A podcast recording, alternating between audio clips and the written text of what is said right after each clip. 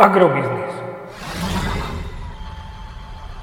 Ekonomický portál manažéra. Prognóza cien agrokomodít pre 31.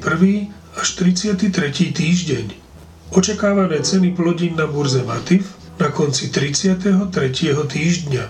Pšenica 211 až 216 eur za tonu, kukurica 208 až 215 eur za tonu, repka 475 až 490 eur za tonu.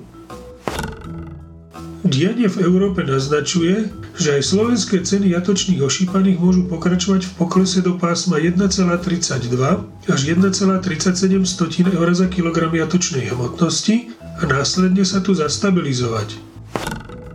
Očakávané ceny surového krávského mlieka na Slovensku skorigované na 3,7% obsah tuku a 3,3% obsah bielkovín sú na august 33,45 eur za 100 kg, na september 33 eur za 100 kg a na október 32,60 eur za 100 kg.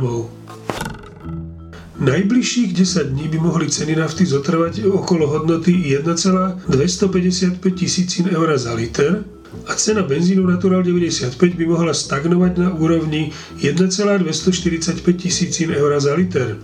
Ak by cena ropy klesla pod hodnotu 70 dolárov za barel, koncom 2. augustovej dekády by sme sa mohli dočkať aj znižovania cien pohodných hmôt. Podrobnejšie informácie nájdete v aktuálnej prognóze na portáli Agrobiznis.